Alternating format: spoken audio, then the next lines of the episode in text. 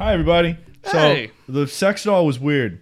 Sex doll was weird. Its face creeped me out. Creeped a lot of people out. I personally find it beautiful, but it freaked people out, and we got rid of it. So Yeah. this is Kyle Hey guys, in the flesh, in the in the minimalistic fre- flesh. as the smallest amount of flesh you can see. Yes, Mm. this is Kyle. And Me. This week,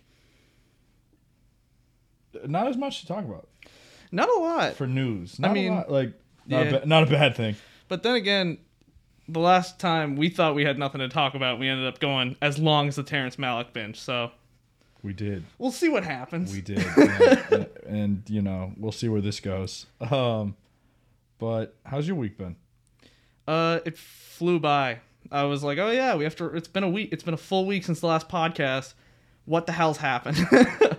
Yeah. uh, since uh, Don't even, everything calmed down a would little say, bit. yeah, everything sort of went not back to normal, but definitely, yeah, calmed down. The inauguration happened, Yep. which was a great day, It wasn't as explosive or or violent. violent as I thought it in, might be. In terms of, did you catch any clips? No, So, from a TV production standpoint, it was some of the best television I've ever seen. really. Yeah. Yeah. Like, first of all, uh, there are reporters that have been alive since like JFK that have been like, no, that was probably the greatest inauguration speech I've ever seen, Yeah. which is great. Uh, Lady Gaga, people are now saying she should be the only person to sing the national anthem anywhere, which like, which I, I haven't even seen her sing it yet. You had to have killed it. What a huge queue of You know what I mean? jobs you would have. Yeah. Lady Gaga just being like Every sole football purpose. game, she's there. Every baseball game, she's popping up. NBA games, she's there. Don't have to worry about Fergie popping out of the woodwork. I was about to say, I thought Fergie had all NBA games. She nailed it. no. um, uh, but no, Lady Gaga killed it. Uh, my mom loves Demi Lovato saying something, Nah, but she apparently killed it. Everybody that did something did great. there's a and- country singer that came through who's like notably a conservative, and he's like, I want to part I'm the pretty the gap. confident it was Garth Brooks. It was Garth Brooks. Yeah. and he's like, I want to part part the uh go over the gap and bring us together. so like, "Go, he wasn't trying to part it. He was pr- trying to. bring it together. Yeah. For some reason, I kept thinking Part- part, the Red Seas. Part is drastically different than bring together. he was trying to hold hands with everybody. There we go. Yeah. with his red solo cup, which I don't even think is Garth Brooks. No. I think that's Kenny Chesney. it was Garth Brooks. but Uh, a lot of, just a lot of people But sang yeah. well. no, like the inauguration was apparently great. I will say at work it was really funny. My boss got annoyed because somebody called and said "Happy Inauguration Day" while they were placing their order. He didn't hang up, but he, you know, call ends. He takes the order. He's like, "Whatever," and he's like, "Happy inauguration? Who says that?" And as soon as I realized it annoyed him, every single person that I had an interaction with through the window, I went, "Hey, happy inauguration day."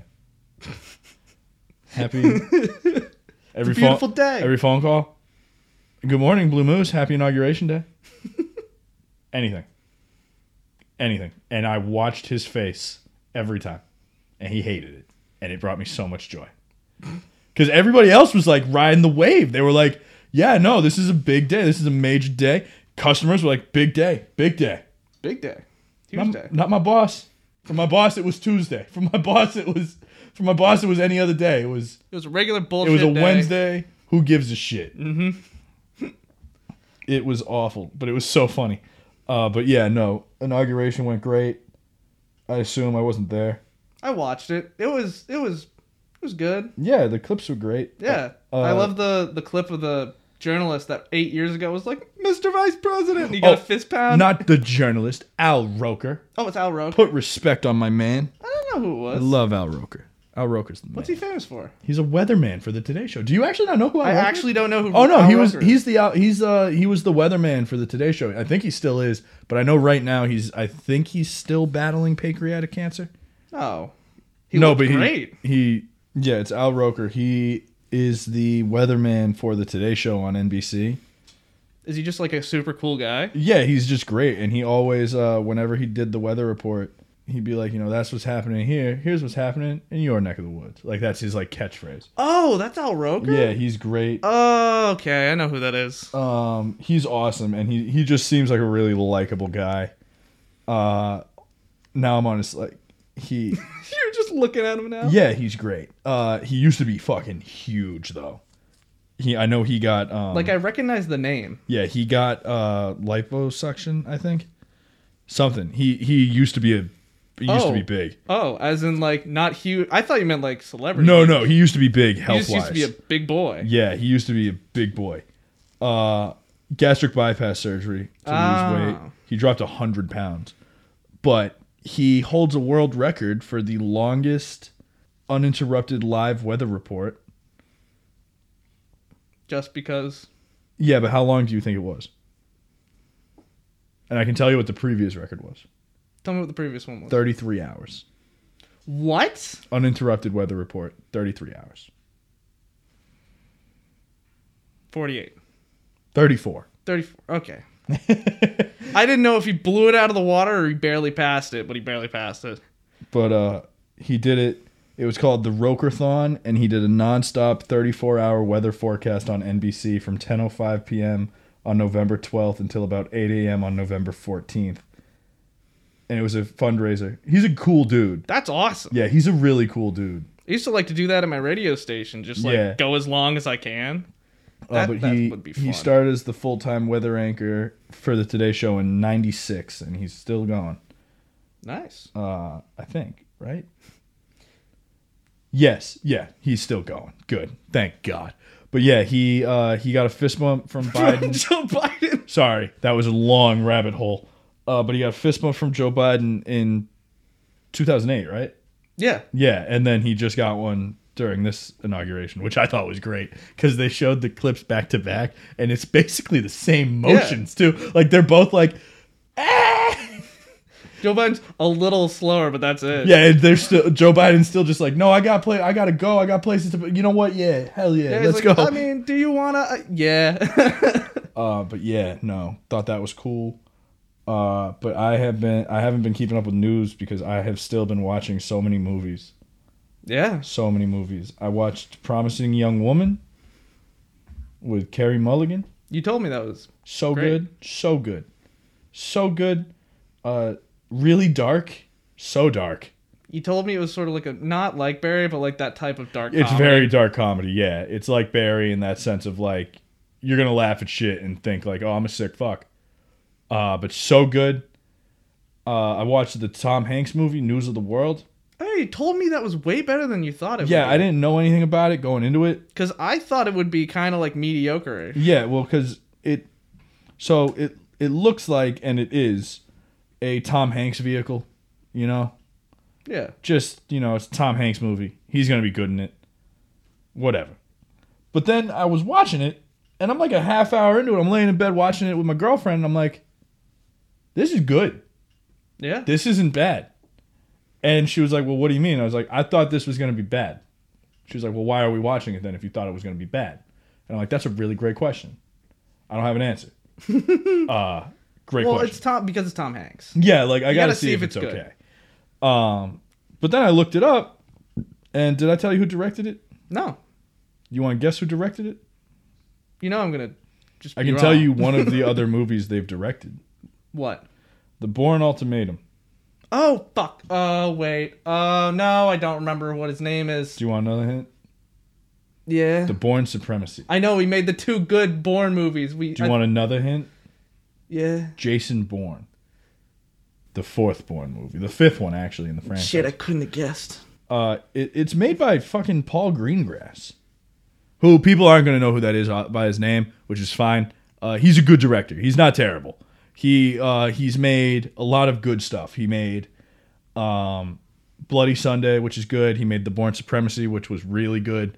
Uh, he made United 93, which is an amazing movie about the flight on uh, 9/11. Oh. U- yeah, United Flight 93, the one that crashed in Shanksville, Pennsylvania. Uh, he made The Bourne Ultimatum. He made Captain Phillips with Tom Hanks. So that was cool because I was like, oh, they've worked together before. Okay, cool. yeah, yeah, yeah. Uh, and, and Tom Hanks was good in that. There's a scene at the end of that movie where Captain Phillips goes into shock after he's been saved. That that scene like Exactly. You know me. the scene I'm talking about. Yeah. I'm convinced that Tom Hanks like legitimately went into shock. Like it's amazing. it's it's a beautiful, It's just such a good scene. amazingly acted scene. Um, and he It also cry. he also made a, is it a movie? Yeah, it's a movie. Is it film? It's a three part. It's a mini series movie thing called Twenty Second of July, which he made. It's the last thing he made before this movie, and I think that it is entirely underappreciated. I've watched it a couple times, but it's about uh, Norway's worst terrorist attack ever.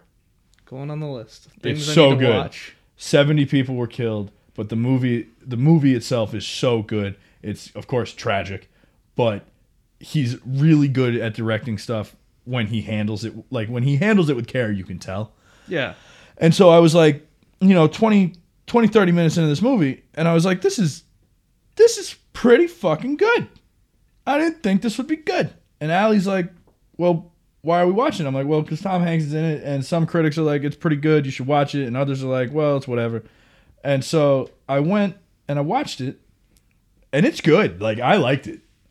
It's definitely not in my top 10 it's not honorable mention tom hanks is good as always uh, this little girl that's in it Yeah, the it's- blonde one. yeah, there's it's literally so Tom Hanks plays this guy who it's called News of the World and his, his whole job is in Texas in the 18 like maybe late 1860s, early 1870s. It seems right before industrial. yeah, it's era. right after the Civil War. Yeah. Like Civil War is still fresh.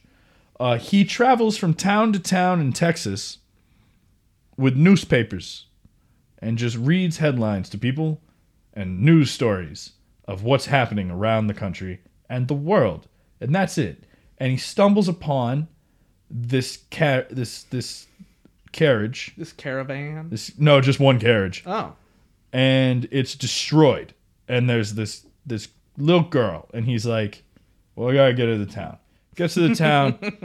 Just with that much like passive non-caring. well, yeah, he's like, "I can't just leave a girl out here." Brings her to the town, finds the military. He's like, "I found this lost girl." Hmm. Military's like, "Okay," because she speaks like the Native American tribe, whatever language they speak. yeah, she doesn't speak English. She doesn't yeah. speak English. She speaks that. And he's like, you know, she speaks this. And they're like, well, our translator's gone. He's not going to be back for three months. So you can bring her wherever she has to go because she had papers on her to be transported somewhere. And he's like, well, that's not my job. I got to go town to town and read news. And the military's just like, dude, we don't fucking care, bro. Let this girl go or don't. We don't care. And so then he he does. He, he goes with her, and they go from town to town to make money. But he's he's bringing her to Along. her surviving family, basically. Yeah. But this actress is really really good, and I like the dynamic of her and Tom Hanks. And I realized, like, she had this confidence that young actors I you don't really see. Yeah. And I looked into it, and it's be- I, I'm convinced it's because this actress, whose name is um, Helena Zengel, she doesn't know who Tom Hanks is. Man, it's not it's not perfect acting training. It's not she's done this for a long It's- time. She just literally I'm convinced it's that. she isn't like she's not looking at she's not looking look at this him. guy going, "Holy shit, it's Forrest Gump." She doesn't know who the fuck Forrest Yeah, is. Yeah, exactly. She was asked about it, about what it was like working with Tom Hanks, because it's fucking Tom Hanks. Yeah. like he has a record for Oscars. He has two, but he's the only person to get two in the same category for acting back to back. He's a great actor. And they were like, "What's it like working with Tom Hanks? Like, weren't you scared, nervous? What were you thinking?" Who the fuck is that? like, come on, Helena, what were you thinking? And she goes, I honestly, I didn't know who he was. She was like, I saw him in, uh, in, uh, and the, the, the person interviewing, he's like, Apollo 13, no. Forrest Gump, no. Green Mile. Anything, just rattling off Tom Hanks movies, no. Oh, I saw him in the Da Vinci Code. And That's the only Tom Hanks movie she saw. she had no idea who this man was. And I genuinely think that that made her better in the movie because the character she plays is sort of confident, independent, doesn't want his help. yeah. And so she's like telling off Tom Hanks's character verbally and physically, like fights him a couple times, and it's just like, wow, she's she's killing it. And I'm convinced it's just because in her head she wasn't thinking like, I'm about to fucking cuss out Woody. She's like, nah, I'm just. She's like, I don't know who. Man. She's like, I don't know who this old white man is. I'll Exactly. I'll scream at him. There's no holding back. There's no wavering of anything. Yeah. It's like I'm gonna go after this fucker. Uh, but it was good. It was it was really good. The energy between her not knowing who he is reminds me of the same energy that Tony Hawk gets throughout his entire life because nobody knows who Tony Hawk is anymore. yeah. And everybody's Same- like, you, same you look thing. like that Tony Hawk guy, and he's like, Same Yeah, thing. I it- yeah, same thing. Like like she she killed it, and so did Tom Hanks. It it is really good. I liked it a lot. Uh, I hope that it gets recognition come awards time. Like I hope she gets nominated. I hope Hanks. you don't feel like it's gonna win No, an award. no. you? I, hope it gets. so. I hope it gets recognition though. I hope it gets nominated for stuff because like cinematography on point, direction on point, writing was okay, but it was adapted so like on point. Um, Hanks great. This girl great. So I hope they I hope they get the recognition, but I don't I don't want if it if if the girl gets nominated for best supporting actress, I'm happy. If the girl wins best supporting actress, You won't be happy. I'm mad. yeah. It's one of those situations. Like like if Hanks gets nominated for best actor, awesome. yeah. If he wins over Riz Ahmed from Sound of Metal or Chadwick Boseman from Ma Rainey's Black Bottom, I'm mad. He wasn't the best actor this year, but he was good in this movie. I really meant to. I meant to. You didn't watch Last it yet. night, I You didn't meant watch to watch yet. Sound of Metal, but I did watch Chinatown. You did watch Uh, Chinatown. I did watch Chinatown. what do you think of Chinatown? It was really I love the uh the way they use sound in it and the lack of it rather cuz there's Yeah. like no soundtrack in that movie. So it's like this weird tension the whole time. I thought it was obviously a classic. It wasn't my favorite like classic movie. Oh no, it's not mine either. No, but it was a good movie. I thought Jack Nicholson. I the whole time I watched Jack Nicholson, I felt like he was trying to not be. He was trying really hard to not be Jack Nicholson. He was trying really hard to be uh, one of the classic like Maltese Falcon PI Yeah. guys. Sort of boring. Yeah, he didn't, but it didn't run by me as like a PI guy. It Yeah. felt like Jack Nicholson being a dude that was investigating shit. Yeah. But the story and the twists were really, really fucking interesting. It's the fact that it's about this whole like Watergate scandal, essentially. Like this whole they're dumping water uh, when LA is in a drought, and it's this whole conspiracy. I thought that was actually really genuinely interesting. Some people might find that really fucking boring. I would I would like to point out that I like that you used Watergate, but now I'm picturing because the movie deals with water in a literal sense. Yeah. Just a literal Watergate being shut, not the Watergate political scandal. Yeah, yeah, it's a whole different. Because like when you said Watergate, I was like, Yeah, it's not like Watergate at all. And then I was like, wait, no, they are holding back a flood. yeah. They They're- they are cutting off LA's water supply. It's a government conspiracy. It's a it's a huge government issue. Um, there's like a bunch of people that are corrupt. It's, it's a that's got a couple of parallels to Watergate, yeah, but but it's more just about uh, them. These people were dumping fresh water to keep LA in a drought, so they could purchase land further away from LA, so that when uh, that land gets really cheap because it's all dried up and it's dead, they can make orchards there and then re-irrigate it and make a shit ton of money. So it was. I thought it was really cool. I thought the premise was really really cool. yeah. Um, so I really enjoyed Chinatown. I'm glad I'm glad you liked it. Yeah. Because I remember, so I've always been, um, and you'll understand this. People watching won't.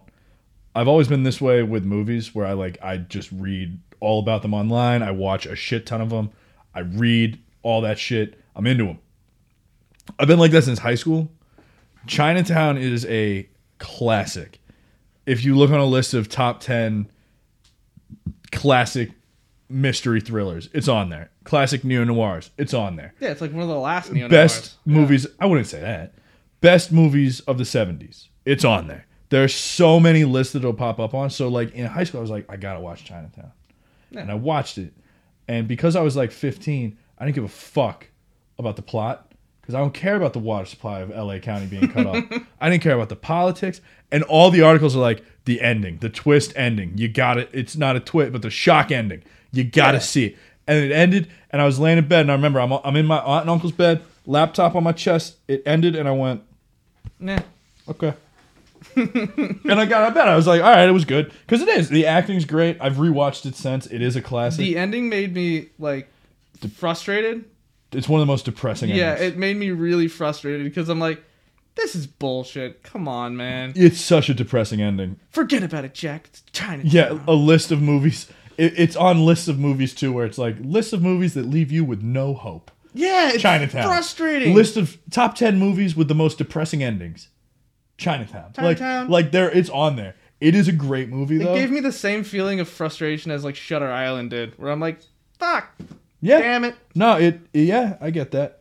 But um, I'm glad you liked it because it is. Yeah. I'm glad you finally watched it. It is a classic. It deserves to be watched. Um, It's awesome. Yeah. It is I also love noir films, so I was like, oh, I gotta go back and rewatch some of my favorite noir films. I gotta Yeah. watch Double Indemnity again. But so you watched that. I've also watched the Netflix uh, action movie Extraction.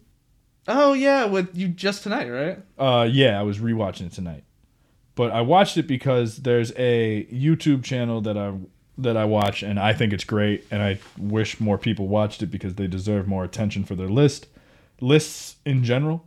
Uh, but Cinefix released their list of top ten movies of 2020, and for their action movie, because they do it by genre, so they're like, you know, our ten best movies by genre of the year, and they got to action movie, and I'm like, it's gonna be Tenet.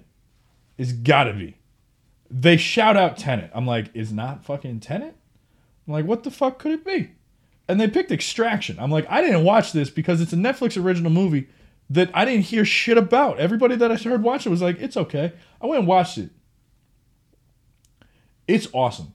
Really? It's so cool. It has fucking Thor. It's what's Chris? Hemsworth. Yeah, Chris Hemsworth. It- the whole plot is uh it's it takes place in I think hold on, let me get the city right because it takes place in India, but there are so many major cities in India.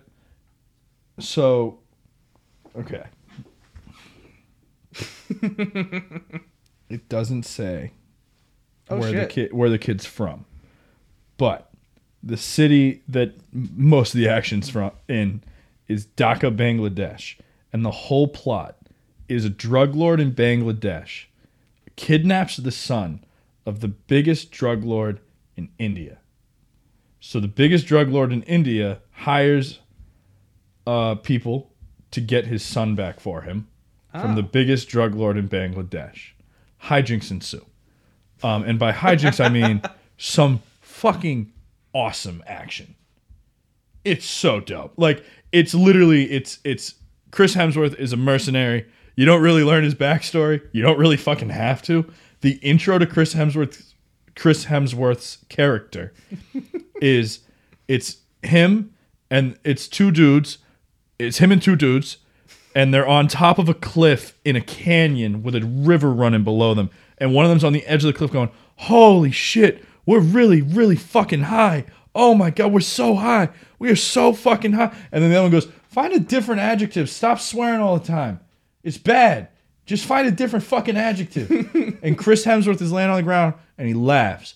And he gets up, takes a sip of his beer, hands it to his buddy. He's like, Hold my beer. The guy goes to take a sip. As he's walking towards the edge of the cliff, he goes, I said, Hold it, not drink it. And he just walks clean off the cliff and fucking straight into the water. That's the opening. That's the that's the introduction to his character. That is the first time you see his character. That sounds like good dialogue. It's also no, no. The dialogue in this movie is awful, but the Cool. action. I was about to say it depends on how that's delivered. No, the di- the writing in this movie subpar. The action sequences are awesome, and just the overall like the cool factor is so good. Like the introduction to your main character, who is a mercenary, who is going to go hunt down and find a kid and get him out of a city while he's being hunted. Your intro to this character is, wow, we're really high up on this cliff. Fuck, that's scary. And he just walks to the edge and goes, yeah, and jumps off. and then just falls in the river. And then he just he sits at the bottom of the river meditating. So he just big. He's just a badass man. That's he it. gives off the biggest dick energy ever. And I wasn't gonna watch this movie. I had no interest in this movie. The trailers came out for it. I didn't care for it. He just sounds like a classic invincible dude. Yeah, like nothing about this appealed to me right out the gate. Like I was like, I don't want to watch this. I didn't think it was gonna be great. Seeing it on that list, I was like, is it really that good? I don't think it's that good, They think it's good. but it's good. The action in it is just awesome. Like the action sequences are great. And there's one part uh the kid gets taken by like some cops during a giant long action sequence. And then this other bad mercenary pops in, kills the cops, grabs the kid, goes to walk away, walks into a street to make sure it's okay, and Chris Hemsworth character fucking hits him with a truck. Oh, beautiful. Just drives a truck into him, and then he opens the door. He's like, "Get in, kid!" And the kid stands there. He's like, "You hit him with a truck." And Chris Hemsworth, who is beaten, like this is towards the end of a fight scene. He is bloody, and he's just like, "Yeah, get in."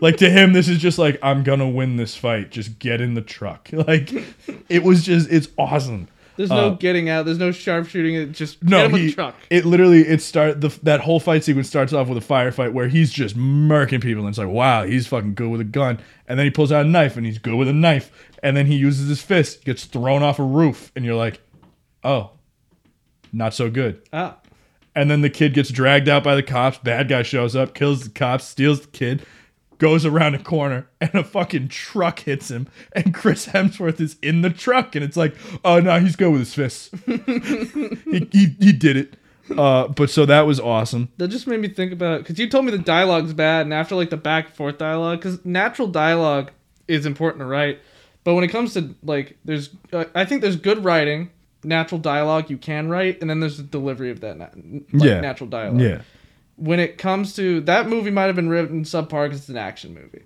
But also when i hear that it could go either way depending on how the actors delivered those lines of just like hey don't drink my beer. Because i think about like wolverine or someone. Like hugh jackman nailed it because he nailed it. Like he Yeah. the deliveries are important. Give those line to lines to somebody else that's not hugh jackman and it falls apart because they're not badass. They Yeah. don't commit to that so that's like an, a weird thing with dialogue. I always feel like um, that I'm a sucker for because I like writing a lot, yeah uh, and it's so hard to write scripts that sound natural when you don't know how the actors are gonna like react to the script. Which is why I completely vibe with Terrence Malick throwing away a script yeah on his off days.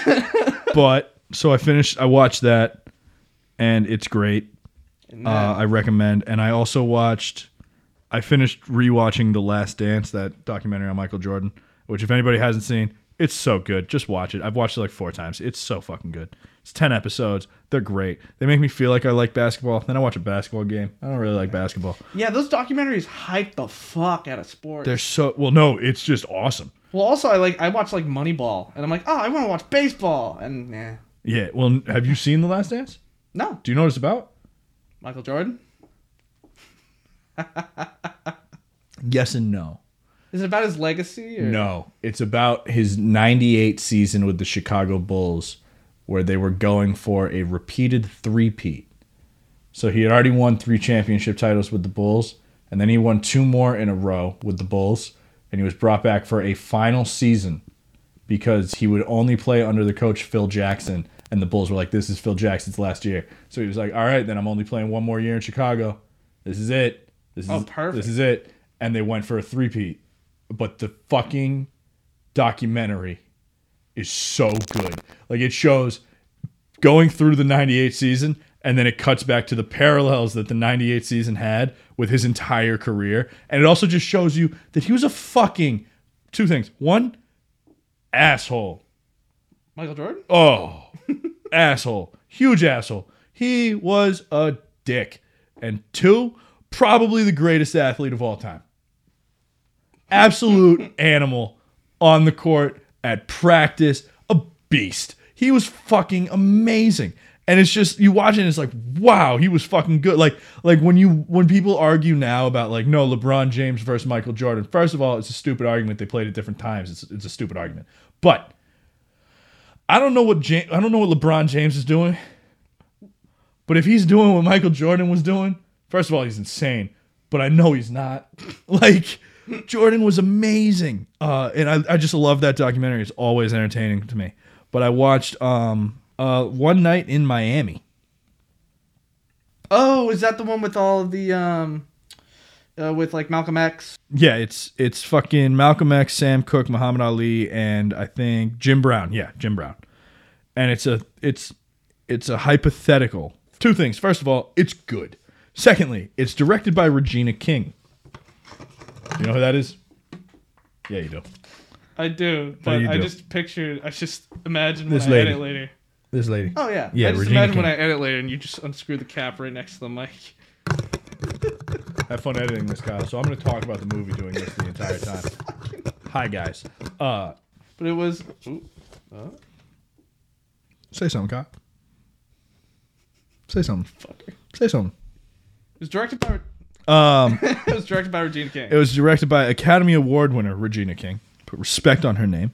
Regina King, the Queen. Um, oh fucking Regina King. yeah, and it stars Kingsley Ben-Adir, Eli Goree, Goree, Goree. I don't know. Aldis Hodge and Leslie Odom Jr. of Hamilton fame. He played Aaron Burr. Um, and it's a fictionalized meeting of Malcolm X, Muhammad Ali, Jim Brown, and Sam Cooke. Now, for people that don't know who they are, you're living under a rock. But Malcolm X, civil rights leader, African American Muslim minister, human rights activist. Uh, Head of the Black Panthers. no, that Malcolm X? no, that was Fred Hampton. That's right. Uh, but he was a vocal spokesman for the Nation of Islam, which he left later on in his career and was probably most likely murdered by the Nation of Islam. Muhammad Ali is Muhammad Ali. The Nation of it. Yeah, the Nation of Islam. I don't have time to get into the Nation of Islam right now. Huh. Yeah. Definitely look up the Nation of Islam, though.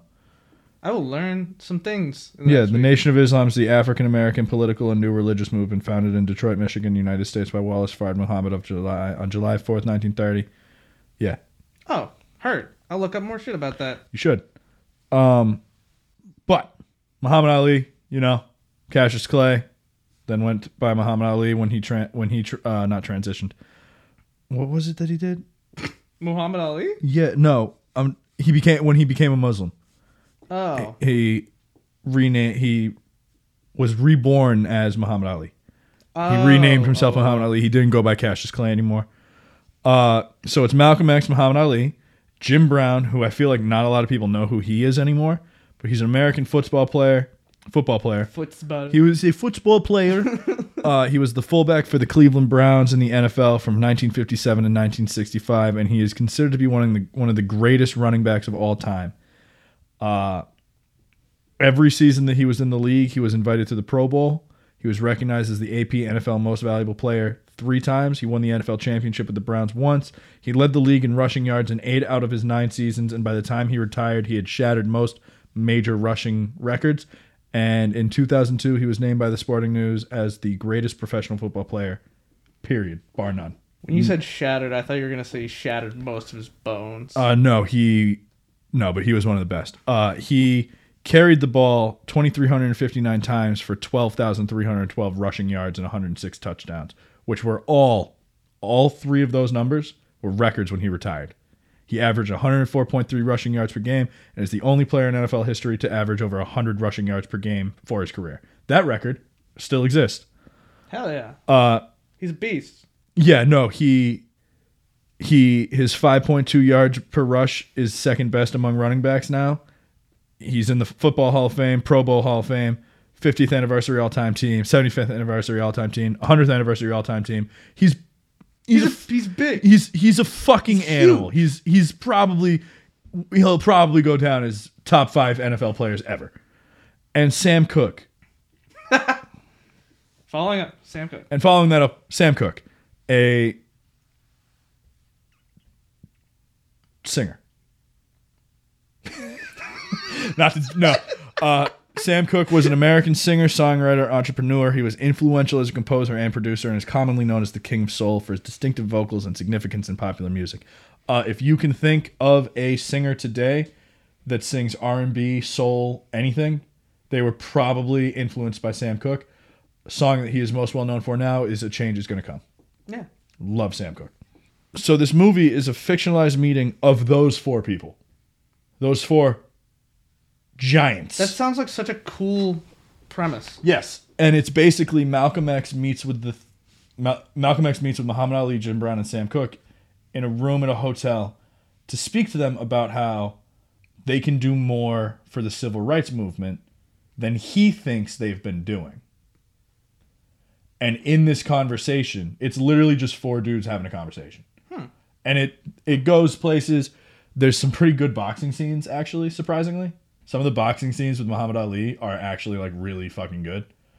But it's mostly just these really well written, well done conversations about how Malcolm X is incredibly outspoken advocate for civil rights. Whether he was doing it the right way or not, he was always outspoken. Is telling these men, "Hey, you guys could be doing more, and I don't think you are." And literally, the some of the conversations are fucking amazing, and every actor is good. Yeah. All of them, it. all of them kill it. Um, I think when you're, I think also when you're offered such an opportunity to play Yeah. someone so big, you can't fuck it up. You're like, I need to make But- this my life. but in saying that, all of them kill it to the extent that they're all great. Like it's not like one person shines out above the rest. They all bounce off each other. really well. Everybody does amazing. Like it's not necessarily. Awesome. Yeah, it's it's not one of those situations of like, and this is such an old reference, but like the movie Twelve Angry Men, Oh, where it's like everybody's great, but Henry Fonda fucking killed it. yeah. Like everybody did great, but Henry Fonda was great. All of them kill it. They all do great. It was really, really good. Uh, there are some really great standout scenes too. Like, but even the scenes stand out, but the acting between the actors is amazing. Uh, yeah, I really loved it. I hope it gets nominated for a bunch of shit. I hope it gets nominated for best writing. Yeah. Uh, but it was so good. I gotta watch that. Yeah, it's on Amazon Prime. I'm watching something tonight, and I, it's between Sound of Metal and that. Watch this. Yeah. Sound of Metal's heavy. This is less so. It's heavy metal. No, it's heavy and Hmm. and it's just it's a drama. This is good. Watch this. Uh, I will say, at the end, it shows because in the movie they say it's based on a true story, Yeah. which gives off the idea that this conversation actually happened, which then influenced all of these real life people's next steps towards the civil rights movement, which isn't true. Well, isn't based off a true story, like based off their true stories in. Separately, yeah. but this meeting never happened. Yeah. And so at the end, uh, and it's not so much a spoiler, but Sam Cooke debuts Change is Gonna Come. Ah. And so I'm laying in bed watching it with my girlfriend, and it it starts up this montage of what everybody's up to. And it shows it starts with Sam Cooke on the Tonight Show, and he had just finished singing a song, and it's Johnny Carson. And he's like, you know, God, that was so good. Do you have another song you can sing for us? And I'm laying in bed and I pause it and I turn to Allie and I'm like, he's gonna sing a change, it's gonna come. and she's like, How do you know? And I was like, first of all, it's his most famous song. Its change is gonna come. Secondly, if I wrote this movie and I was looking for a way to end it, that's a silver platter. It's it's right fucking there. It's too easy. And sure enough, I hit play. He's like, "Yeah, I got I got another song." Goes over, the strings start up, and I literally I'm laying in bed, I'm just like, "Called it." Like, but it that makes it sound like it's cheesy or it doesn't work. It works and it's really good. Uh loved it. I'm looking forward to watching it, though. Yeah, it's really good. Everybody acts their fucking asses off. Uh, yeah, and it's it's really great. And that brings me to the most recent movie I've watched with you. Yeah. I showed you, I thought you picked it on a whim. Apparently, you've been meaning to watch it. yeah, because I showed you Kung Fu Hustle. That. I. Hold on. How do we start Kung Fu The Hustle? movie is about a young man trying to join a gang called the Axe Gang because they it takes place in 1920s China. Mhm. It it and it's about a young man trying to join a gang called the Axe Gang, so named because they carry axes everywhere, And they have tattoos of axes. tattoos of axes. They're, They and they wear axes, fedoras. and they wear fedoras. And he wants to join them, and they say no, and they start attacking the slum. This is the slum basically. Yeah, because they the They're trying two- to collect money. The two main characters pose as axe members originally, and then like the town beats them up, and they like call on they trick axe members into attacking the town. Uh, and otherwise, the axe members would just uh, like kill the imposters and move on and get over it. But the town, yeah, this this This- it's literally this alley. It's called Pigsty Alley, and it's just a slum. And everyone in this town is a master of a different kind of kung fu, well, it's like there's three masters of kung fu originally. and they all live there. yeah, And so these this gang shows up, and they just fucking whoop them. It's so funny. Uh, and I showed it to you because, so I watched. This director has another movie that I think you would love if you liked that the one. soccer movie, right? Yeah, Shaolin Soccer, which is about two brothers who try to join a soccer team and use their kung fu skills to their advantage to win games. So imagine kung fu fights, Mm-hmm. but a soccer game. That sounds really fun. It's actually. it's it is fun. It's so fun. Wait, And- did I see a clip of that recently? Probably. Dude's on his head spinning and kicking the ball. and- Yes. yeah, I have seen a clip of that recently. uh, and it's directed by a guy named Stephen Chow, and he made Kung Fu Hustle. And so after watching that, my buddy was like, "Oh, if you like that, you need to watch Kung Fu Hustle." And that was in I think 2016, and I just never got around to it because I would look at it and be like, "Yeah, I'll watch it, I'll watch it," and, And I, ne- I never watched it. And then last night we were, I was like, "What does everybody want to watch?" Everybody said comedy, and then Raquel was like, "Well, I've never seen Black Klansman." I was like, "Look, it's a really well written movie, and there are funny bits. It is not a comedy. yeah, Definitely not what we want to it watch." was it was marketed as a comedy. Yeah, and wasn't. then and then everybody was like, okay, well, I went around. I'm like, what do you want to watch? And they're like, comedy. I pointed Allie. I'm like, what do you want to watch? She goes, comedy. And I feel like everybody just went what they said. And so I was like, all right, fuck it. And I went on, went through HBO Max, couldn't find anything. we scrolled for a while. Yeah, went on HBO Max, couldn't find anything. Went on Netflix, just went to comedy, scrolled down, it popped up, and it was the poster, which is the photo of the landlady, who was this old, chubby lady with curls in her, like curling curlers in her hair, And a cigarette. and a cigarette Yeah. that she's always smoking, and that's the poster. And I was like, "Fuck yeah, fuck it, we're watching it." Did you know the premise before you started? Mm-hmm. You did. Cool. Jake started this movie without telling any of us Didn't what say it shit. was. Didn't tell anybody anything. And for the first, I think, 10 minutes, I kept saying, I was like, I don't know how I feel. And because you and I were both like, I don't know if I like it.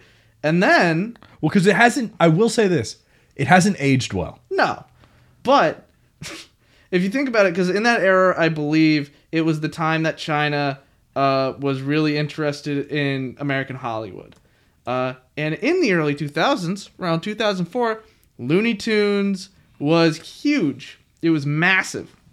It was when all the live action Looney Tunes movies were coming out. This movie was structured as like kind of a gang war for the first 10 minutes. And then after those 10 minutes, the Looney Tunes physics start to come into play. People's arms stretch, they run at light speed, their legs are going in like blurred Tasmanian devil motions. It is one of the wildest movies I've seen in a fucking while. It is so much fun to watch. It's awesome. It's class. It's like 2000 CGI, so it's not good. But No, the CGI is not good. Some of the jokes uh, definitely did not age well no, because there's one character who is gay, but they keep they called him fairy the entire movie. Yeah. and like so, like that's what I meant. Like it didn't age well, particularly with some of the jokes, and also yeah, the visual effects are bad, but I think that adds to it now. it's kind of charming. now. Yeah, like now it, it adds to the funny. Uh, but yeah, no, I thought it was great. It's very entertaining. It's extremely. It's very entertaining. There is a fight scene that I really like, and it's um like everybody's a master of kung fu, whatever. But there's this one fight where these two guys have like a long stringed instrument, and they play notes and throw scimitars out Yeah. of the out of the They're notes. throwing knives and and blades. through the air. I'm like, that's such a cool, cool idea. That's such a cool enemy. Uh, it was a lot of fun. It was genuinely a lot of fun. Yeah. It was it was funny at times. now, Made us chuckle. No, Kyle. Yeah. Do you wanna do you want a history lesson in in Chinese film history? Because I know you said that China was obsessed with Hollywood in 2004. China wasn't obsessed with Hollywood. Hollywood was obsessed with China. Oh, is it the other way around? It is. It's the exact opposite. Oh, I thought. Yeah, fun. Oh, I must have it back. So you yeah you basically that's it. Uh, I so remember learning about it. and here's here's what led to it because i think this is i actually i love this and when i learned about this in film history and then i took a class on uh, asian cinema I, I remember learning it. I must have just forgotten it. in 2000 ang lee who i believe is he's the first non-white director to win best director at the oscars fun fact ang lee in 2000 made a small small movie not many people have heard of it it didn't make a major splash called crouching tiger hidden dragon and by not make a big splash i mean this movie was an international It was gigantic. it was fucking massive. And it's hard to comprehend today because every movie that comes out that is heavily advertised is a big hit. Like it's it's it's hard to understand what it means today when a foreign film explodes like this. This movie was referenced in Jimmy Neutron the animated series. That that's how big this movie was. It was fucking huge. Um when did the era start where Hollywood was, was obsessing over China? 2000. 2000. Crouching Tiger Hidden Dragon. Did was- it, did it, did it sort of feed into each other? Though? So yeah, so Okay. in in in the '60s, because China has the biggest production of film in the world. They have the largest studios. They're the biggest consumer of film. Period. Yes. Oh, consumer Oh, film. they're yeah. consumer and builder. They have because they've got Taiwan, they've got Hong Kong, and they've got mainland China. They have a giant market, so they're making a lot of movies, and it's really cool. Chinese cinema is really cool, and so in like the '60s and '70s, you had Bruce Lee and those movies, but those were made in China and then in Hollywood, which then led to China being like, cool, and doing them. And then that led to Hollywood being like, yeah, fuck it, take them. And then we got into like more serious shit. Hollywood was like, yeah, we're back, baby. Star Wars. And then uh, in the 90s, Asian cinema and Chinese cinema experienced a beautiful renaissance. Uh, Wong Kar Wai, Edward Yang, Did I think. Old Boy was made in China, yeah? Old Boy South Korean. South Korea? But even that, Asian cinema. Yeah, Asian cinema. A- Southeast Asian cinema in the 90s, while America was having the Sundance explosion of like Richard Linklater, Quentin Tarantino, all those directors that blew up as independent filmmakers, Mm-hmm. Southeast cinema was experiencing the same thing, but it, it was so much fucking better. Yeah? Oh my Was god! Was it just completely underplayed Ye- out here? Not on, ye- I- here, yes. Yeah. In the U.S., yes. But if you go back and watch those movies, they're they're so good. Uh, they're they're borderline timeless. Ang Lee, Wong Kar Wai, Edward Yang, and Zhang Yimou, who you probably don't know by name, and that's fine. In the '90s, well, Hollywood was like, "Oh yeah, independent filmmakers, those are a fucking thing." Gus Van Sant, yeah, make a movie. Quentin Tarantino, make a movie. Um, Southeast Asian cinema was doing the same fucking thing, and it was awesome. And then uh, Hollywood independent filmmakers went in a completely different direction than Southeast Asian filmmakers. American independent filmmakers that were given the keys to Hollywood went in darker directions and were like, here's a serious movie. Here's a serious movie. Here's a Depressing movie. you wanted a comedy? Here's Crash. Uh, you know, sad. And Southeast Asian was like, here's something fun and exciting. Here's something really cool. Here's something really awesome. Ang Lee was like, here is Crouching Tiger, Hidden Dragon. And it exploded. Uh, it's literally a fantasy movie about a sword master.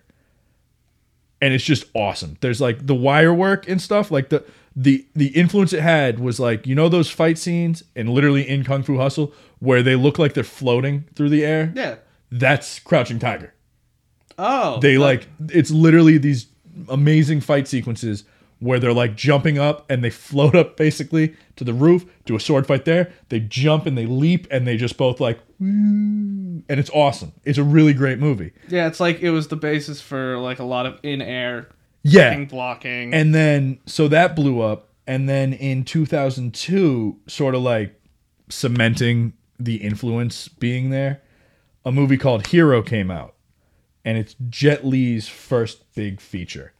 That sounds really familiar. It's really good. It's about a assassin who is sent.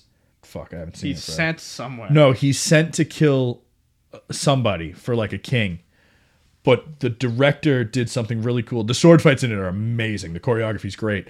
But it's basically one of those movies where it's like the assassin tells it how he did it, and it's told in a flashback, so you see how he did it. And then another character who was there goes, That's not how he did it. This is what really happened. And they show another flashback of what happened in a different perspective. in a different way because it's a different story now. And then a third person's like, no, that's not what happened. Here's what happened. And it shows a third flashback that's different than the other two. But it's really cool and all the fight sequences are cool. And the director did something awesome where, like, the color palette of each flashback is drastically different. So, like, one, the color palette's red. Everything's bathed in red. The colors are red. The outfits are red. The rocks are red. Everything is red. Next flashback, blue. Everyone's wearing blue. Everything's blue. The pots are blue. The walls blue. Outfits blue. Next flashback, green, baby. Everything's green, dog. It's awesome. Uh and it was a it was a huge hit too. It made so much money. It uh became number 1 at the American box office and it stayed there for 2 weeks, which doesn't sound like a big deal, but in terms of a foreign film doing That's that, awesome. yeah, which it seems like Parasite makes it because Parasite just won Best Picture last year and was a huge hit. But before Parasite, gun to my head, I couldn't tell you the last time a foreign film was a big deal. Yeah, These were those.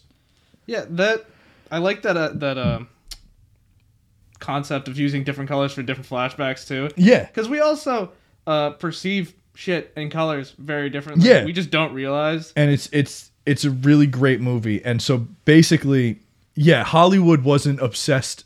China wasn't obsessed with Hollywood. Hollywood sort of picked up on, oh shit, well we were doing our own independent filmmaker thing. Asia's been killing it. Yeah, We should probably tap into that. But then Kung Fu Hustle was also Chinese. It was made by a Chinese guy in China. But it was such a big hit here too that I looked into it because I, I did some research. Bill Murray Bill Murray, Kung Bill- Fu Hustle. Bill Murray is quoted as saying in a tw- in an August 2010 interview with GQ, Bill Murray praised Kung Fu Hustle, saying it is quote the supreme achievement of the modern age in terms of comedy, and that quote there should have been a day of mourning for American comedy the day that movie came out.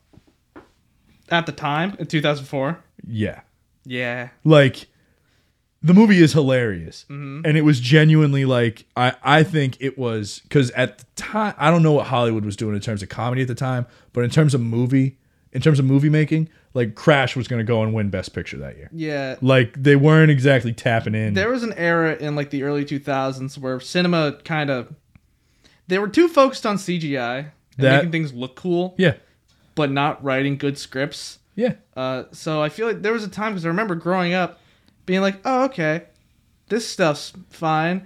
And then when I got older, it became like a new perspective because but more good shit started to come out. I feel Yeah. like when I got older and we got older, and I looked back and I was like, that stuff sucked. That Yeah. stuff sucked so bad. but yeah it's good people should watch kung fu hustle Kung Fu really fun. Hustle's really really fun. but uh because i feel like we're just ranting now there are a couple announcements uh fox has delayed some stuff Um, didn't 007 just get delayed? Again? Yes. I'm I Yeah. want it to come out. I'm hype. I love It's Daniel be Craig. fun. I love Daniel Craig as James Bond. I love his Bond movies. Casino Royale is great. Skyfall is great. Is production already wrapped? Yeah, probably. I can't imagine they're still filming. It was gonna come out in April. Are they just being stubborn? They they want to have a big box office weekend. It's too bad. I know. I know. I know. Just make a deal with streaming services. No. No. I also want a big box Bad. office release. Bad Kyle. But for the the sake of like actually making their money, I know. I'm not in not on the idea. deals. I just read you the headlines. it's a bad idea for them. Uh, no Time to Die. That's the James Bond movie. Was delayed till October. The Kingsman. That Kingsman movie. Yeah, the original with uh, Uh, what's his name? delayed from March to August. Yeah. Guillermo del Toro's next movie, Nightmare Alley, which has a cast from heaven, uh, delayed until December third. Who's You made a face like Yeah. you didn't know the cast. I don't Hold know the cast. I don't know anything about let that me, movie. Let me give let me give you the cast. because I still need to see We'll we'll do a, a Guillermo bit in a bit. stuff. Yeah, we haven't done a, a movie marathon. I know. I've been I'm, I'm I'm trying to binge all the movies in 2020. I can't do two things at once, bro. Although we did start and We have started the the before, before trilogy. trilogy. uh, Bradley Cooper, Kate Blanchett, Willem Dafoe, Tony Collette, Richard Jenkins, Ron Perlman, Rooney Mara, David Stratham, Halt McNally, Jim Beaver, Mark Povenel, Mar- a bunch of other people. That sounds fucking amazing. Clifton Collins Jr., Tim Blake Nelson. That sounds fun. I like does. that cast. An ambitious Carney, played by Bradley Cooper, with a talent for manipulating people with a few well chosen words, hooks up with a female psychiatrist, played by Cate Blanchett, who is even more dangerous than he is. Directed by Guillermo del Toro, screenplay by Guillermo del Toro, based on Nightmare Alley by William Lindsay Gresham, uh, cinematography by some guy, production company, yeah, yeah. Coming out That sounds a lot like Joker and Harley Quinn. Almost word for word. I've Well, read that in a ba- comic. it's based on a novel that came out in 1946, so maybe Harley Quinn and Joker sound Probably a lot like off Nightmare them. Alley. yeah, Ah, because the she's more dangerous than he is. That's Suicide Squad. That's a line in Suicide Squad. probably. Yeah, I haven't seen it. I heard it was terrible. I watched it once. I'm so sorry. Nah, that was it. And then uh, this one hurt me the most, just because. So, you know me. I do. I don't watch a lot of animated shows. No, what'd you watch? No. What do I watch? I like Bob. Burgers. Yeah. What about Bob's Burgers? I personally relate to Bob. yeah, I remind myself of Bob. I'm called Bob all the time. Thanksgiving. I've never called you Bob once, bro. Raquel calls me I've Bob. never heard her call you Bob once, bro. Just kind of flat and boring. Don't sell yourself short, uh, I used to watch it all the time because, and I used to watch the Thanksgiving episodes all the time because Thanksgiving is They're my fucking fun. Thanksgiving is my favorite holiday. The turkey apocalypse. Yep, I love Bob. I relate to Bob. I feel Bob on a spir- on a spiritual level. You are very dad-esque. They announced a Bob's Burger movie. Yeah, they did that a while ago. They have now removed it from their slate. No, no, they didn't postpone it. They took it away. They have taken it down for now. Hmm. No, I like Bob's Burgers. I do too. I was pumped. I was excited Hey, hey, because they hyped it up. hey! Don't shoot the messenger, man. I'm not shooting. I'm Uh, I'm pissed. but- they hyped it. They hyped it up. They did in their interviews. and I'm I'm sure it'll still. I'm sure. I'm sure it'll it'll happen. They just took it down for now because I don't think they have a release date planned. yeah, So I think they're I think they're taking stock and being like, they're not gonna keep it up and be like, "This is yeah, coming." like like it's probably still coming. It's probably just a matter of like we just had to push everything back, and this one didn't even have a release date yet. yeah. Uh, but yeah, that happened. In more lighter news, Godzilla vs King Kong trailer drops on Sunday. Oh yeah, That'll be fun because that's just a popcorn movie, and fun those are popcorn. Punch, punch, kick, kick. Uh, and this brings me to my last thing. oh, There's a song. oh my fucking god! Don't fucking hit me like don't. No, Jake in this goddamn song. I've heard it so many times. it's the a last 24 good song, It's a Kyle. song. It's, It's- a good song. I'm sure everybody watching knows the song. It's called Driver's License by Olivia Rodrigo. And the reason I'm so confident in saying that everybody knows what the song is called is because it had the biggest global debut ever. Ever. yeah. Period. Bar none. Over the weekend. It debuted at number one worldwide. Yeah, I know. It's so good. You came home today. I heard it. I was down here. I Play it all the time, bro. I heard it's it playing. it's queued up right now. It takes like 15, 20 minutes for us to get set up for this podcast. In the playing time it from the when whole he came time. home to when I came down to hit the record button, it was playing the whole time. and here's the thing. Oh, this this wasn't the last thing I wanted to talk about. I had one more thing I wanted to talk God about. damn it. but but I love the song, and I didn't like the song the first time I heard it because it's it's whiny. It's a kid. It's an 18 year old kid being like, "I miss you. We broke up. You have a new girlfriend. Why?" And it's like, what the fuck? Shut up. so for the Keep first it to half, yourself. first half you didn't like. Not even that whole song I didn't like first time I heard it. I was Oh. like, this is just whiny, and there are better breakup songs out there. I work with a girl who is 17. Oh, okay. It is the age demographic that this song was made for. She loves this song. So every day we play it a couple times just to, you know, boost her spirits. You'll hear her you you'll hear her singing it and it's like, "All right, she likes the song." Second day it's out, we play it a couple times. I'm like I, I, I get it. It's catchy. There's a part in the song where it completely tonally shifts and I'm like, "Wow, that's good." Third day, my coworker said, "Hey, can you play?" And I hit next on my song on my music, and it was cued because I wanted it. This song is good. It grew on you, It, didn't it, it Jake? no, it grew. It, it didn't grow. It infected me. I haven't stopped listening to it. I have listened to it now. The other day we put it on at work, and I was standing in a doorway, and like if this is the doorway and there's people that way, I just leaned on the doorway. And, and the whole time I'm just like, I got my driver's license last week. yeah, we were It's so good. we were making you were making dinner and you were playing the song. Played it like four times in a row. you were you were stirring some shit and you're like, I gotta get this done fast. I'm like, why? We're and not then it hit. The transition hit, and I was just like, red and you just lights. leaned up against like the threshold of the door, and I'm like, "Are you good?" And you're It like, hits so hard. "Driver's I- I told I told them at work today because I played it at work, and I was like, it has me missing people and friends, anybody, just people in general. It has me missing friends I haven't talked to in like fucking years. Because I'm just like, whatever happened, man? Like it just hits. Well, It- you and I got that pretty much same hurts. vibe on different. It hurts so much in such a good way. I love this song so much. I'm so glad it's number one. And the other reason I'm glad it's number one is because there's some drama. Oh, There's some oh, isn't it the girl from High School Musical, the musical, the the series? yes. It's her name is Olivia Rodrigo.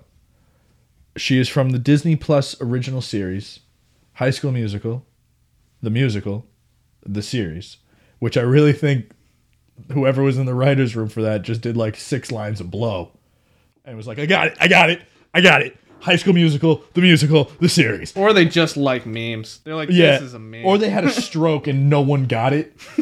there was a typo, and they're like, yeah, this is perfect. And the dude that made the typo was like, okay, But yeah, so perfect. the drama is um so she was apparently dating a co-star on the show. And the, or or they weren't dating, they couldn't date because he was over 18 and she, was, under 17. And he was like, "I'll wait. I'll wait. Don't worry about it." Oh, She turns 18 and he's dating some other girl. Her name's Sabrina Carpenter. Her song is not as good. We'll get to that. all these teenage stars and So, music. They break music. up, they stop talking, whatever. Um she releases her song. Huge hit. He has a song, puts it out. Couldn't tell you guy's fucking name. That song is not good. I listened to it once. I was like, wow, no, this is actually not good. This isn't not good like driver's license, where I'm like, no, if I listen to this like five times right now, favorite song, uh, this song's not good. Sabrina Carpenter, that other girl, puts out a song today. His his new girl. His that new thing. She she puts out a song today. We listened to it at work today, and my coworker literally goes, "Yeah, no, I, I think my coworker put it best. First of all, the drama doesn't matter, yeah. but if you're using it to sell your song and make money, and as a publicity thing, you should still make sure your songs are good." Two out of three of these songs are ass, and the other one's the number one song in the world. She's winning. Olivia Rodrigo won. Whether or not it's true, whether it's real or fake, if there's any truth in it at all, it doesn't matter. She won. Number one song worldwide. What's, what's the genre of the other two songs? I don't fucking know. I don't want to listen to them again. but the best the best summing up of what this song is to young people right now is um driver's license. I'm reading this right now. Driver's license is to Gen Z what you belong with me was to millennials. Who's that by? You belong with me? Yeah. Taylor Swift. Oh yeah. Yeah, I wasn't in. Dude. You know I wasn't into Dude. Taylor Swift growing up. dude. Now I'm into her. I'm a Swiftie. I know you are. But res- I got bullied for singing that song, bro. I sang that song. That's song. bullshit. I got I sang that song at karaoke at the school talent show in fourth grade. That's confidence. No, it was stupid. No, that's confidence. But yeah, the best summing up is the driver's license is to Gen Z what you belong with me was to millennials and what Adele is to mothers. Actually, I like that. Like this, it, it sank in with me because for a minute I'm like, I, was I just like not in the mainstream when I? Oh, Ad- oh yeah, it is Adele and the moms. Yeah. and now I'm going to read you I found a headline cuz I was listening to a podcast that I listen to all the time and they their whole bit, their whole podcast is they do the news, they read three headlines that each of them liked. Each one picks a headline. There's three people they each pick a headline and then they talk about them. And I, hmm. fa- I I was like that's a good idea. And I'm not going to steal their idea. I'm only going to do this one time, but I found a headline and I I really just think I'm going to read it to you. Death by poodle, dog kills 3 in fall. Do you want to hear what happened? of course. Three people and a dog were killed in a strange chain of events that sound like a bizarre urban legend, but the story is true. It starts with a little poodle and ends in a Buenos Aires hospital morgue. Yarg. Morg. Cachi, the poodle, was the Montoya family's pet. They lived in a 13th floor apartment in Caballito, Buenos Aires, at the corner of River, Rivadavia and Morelos streets. That's the whitest way I could have said that.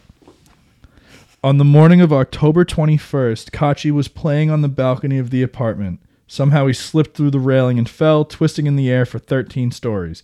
At the same time, 75 year old Marta Espina was walking around the corner, and Espina carried her shopping bag and was just passing an Armenian carpet house with a stained glass window. A witness would later say Espina was speaking with another woman and they exchanged spaces on the sidewalk seconds before the incident. Cachi landed on Espina's head Did it kill her? killing both the woman and the dog instantly. This is where it, so it's to me in It's, my it's, it's horrible. in my head this is horrible. it is horrible. I laughed.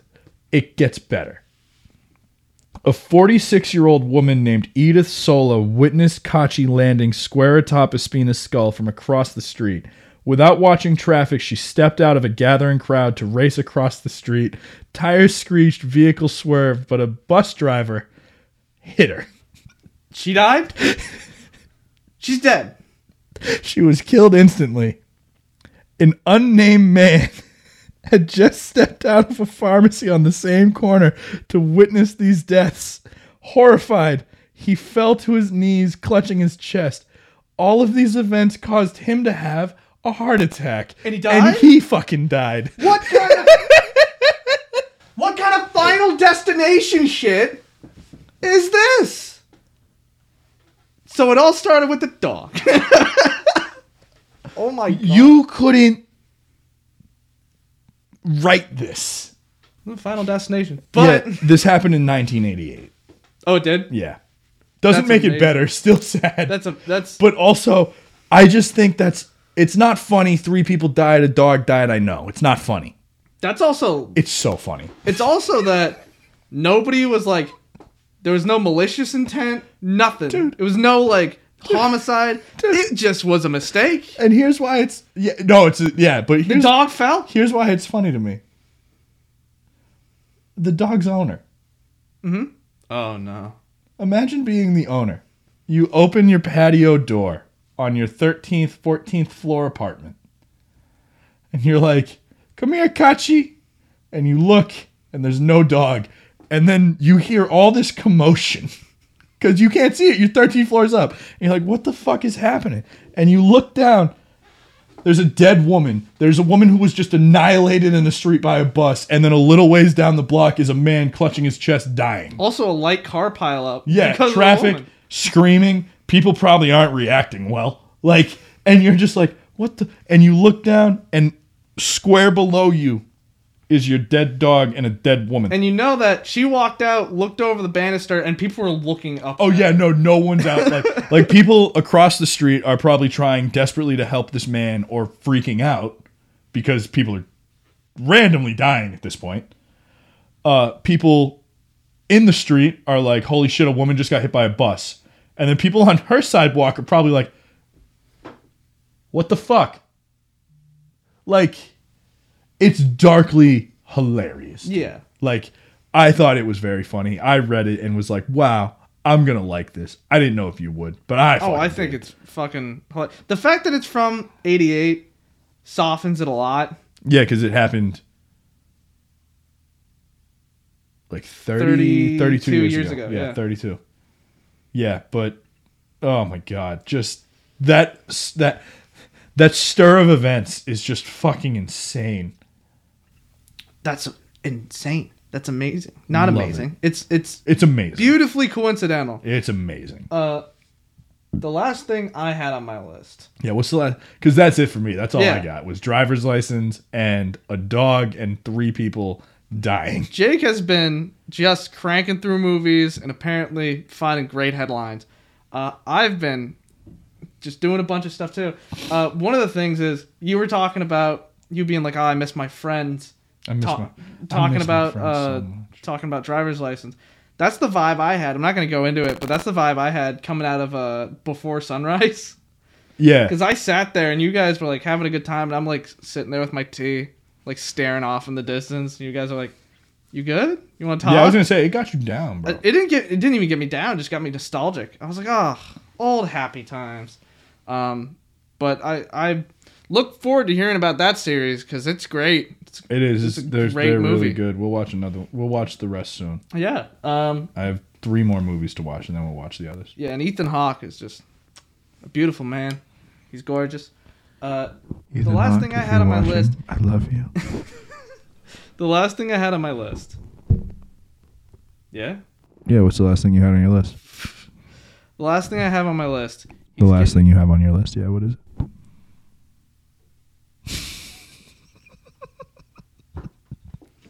They're not split. Look, I know. Look They look split, but they're not. spikes. I'm having a lot of fun. They look split. My my dream was to like edit us individually, and I can't do that yet. So it's just meshed. Uh, he's getting big. I I love this guy. His name is Joel Haver. mm-hmm. J O E L H A V E R. He is a YouTuber and an animator. Uh, he is one of the freshest, coolest animation styles. It's not clean, but it's really fun.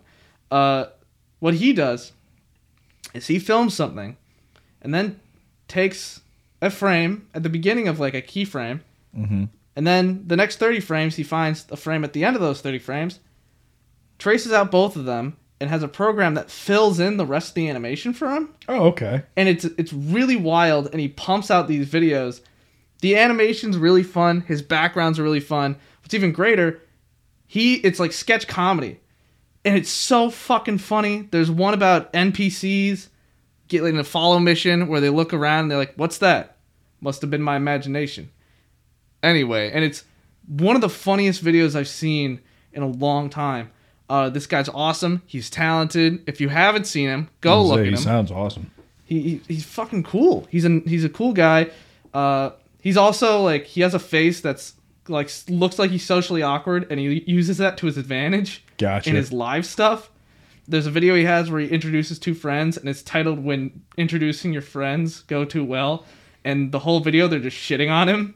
That's and funny. the last like 10 seconds is like the camera's here, fisheye lens, just tears, and he's like, I knew you guys would get along That's funny. he's my best friend.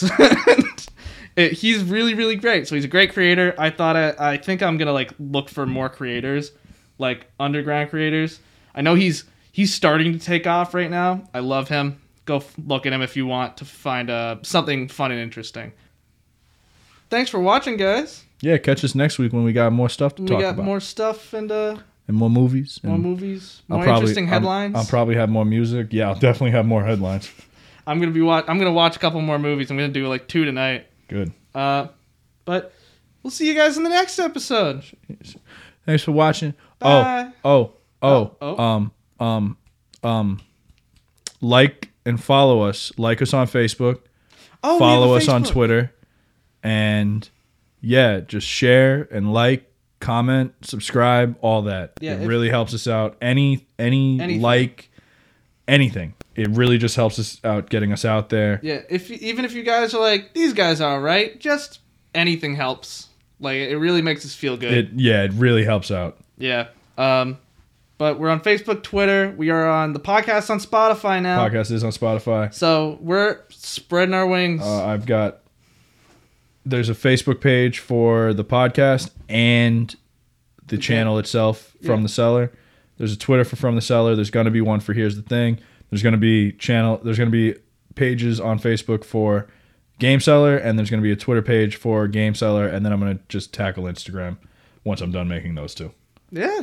So again, if you want But to yeah, help give us, us a like, follow, please, share, subscribe please, to, would be really great. please, Um, please, please, please, please.